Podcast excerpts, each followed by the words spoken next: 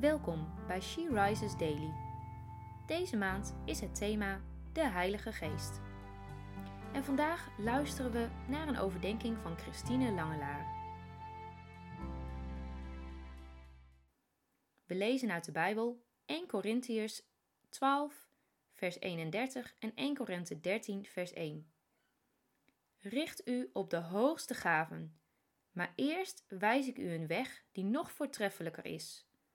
Al sprak ik de talen van alle mensen en die van de engelen, had ik de liefde niet, ik zou niet meer zijn dan een dreunende gong of een schelle cymbaal.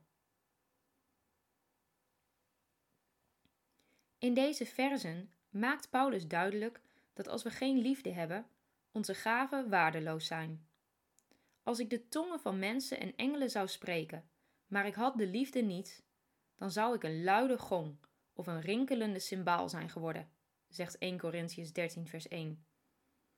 Dus ook al had ik die gaven en gebruikte ze, als er geen liefde onder zit, doet het pijn aan de oren. Wat doen mensen instinctief als ze geluid horen? Ze bedekken hun oren. De boodschap komt niet over. Je mag streven naar de hoogste gave, maar vraag jezelf af: wat is mijn drijfveer?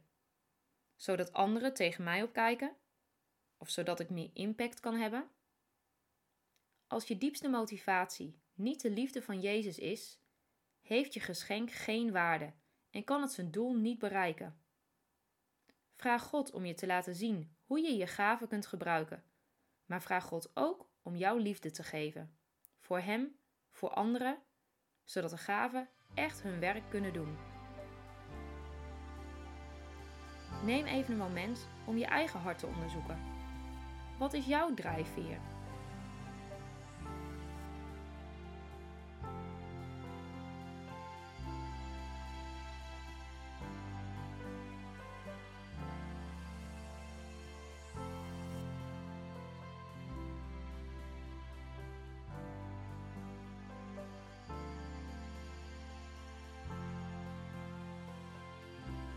Laten we bidden. Liefdevolle Vader, wat is uw woord toch rijk? En wat laat het ons ook kijken naar onszelf? Wat drijft ons? Wat leeft het ten diepste in ons hart? Uw hart is vol van liefde en dat is altijd uw drijfveer. Help ons om onze harten te onderzoeken. Laat ons zien waar we afwijken van deze boodschap. Vul ons hart met uw bovennatuurlijke liefde, agape-liefde die onze menselijke liefde te boven gaat.